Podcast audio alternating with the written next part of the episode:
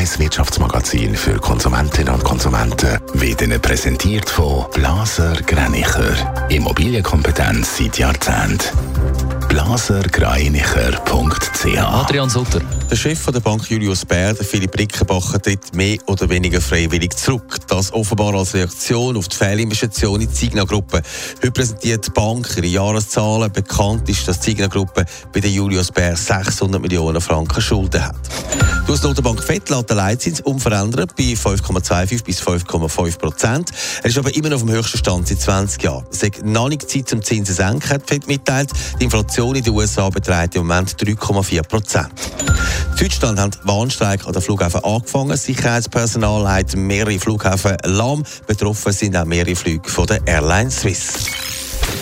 Ja, bei der Bank Julius Bär hat es gerade richtig geklopft. Die Bank zieht Konsequenzen aus dem Signaldebakel. Adrian Sutter, der Chef, der muss weg, wie vorher gehört. Ja, die Bank macht gerade eine Art Tabula Rasa nach dem Skandal um Signal.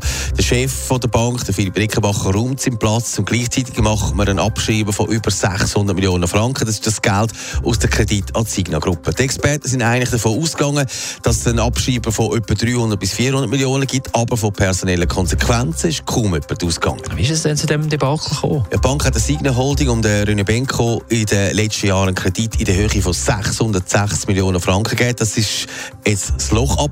Und es ist auch klar, da hat die Bank ein Klumpenrisiko in Kauf genommen. Aber offenbar sind Kredite von allen Bankgremien abgesegnet worden und auch die Bankenaufsicht sei informiert gewesen. Für die Bank ist der Abschreiben zwar schmerzhaft, gemäss Experten sagt aber vor allem der Vertrauensverlust viel schlimmer.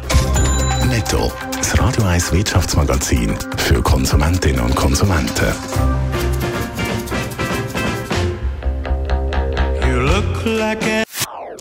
Das ist ein Radio 1 Podcast. Mehr Informationen auf radio1.ch.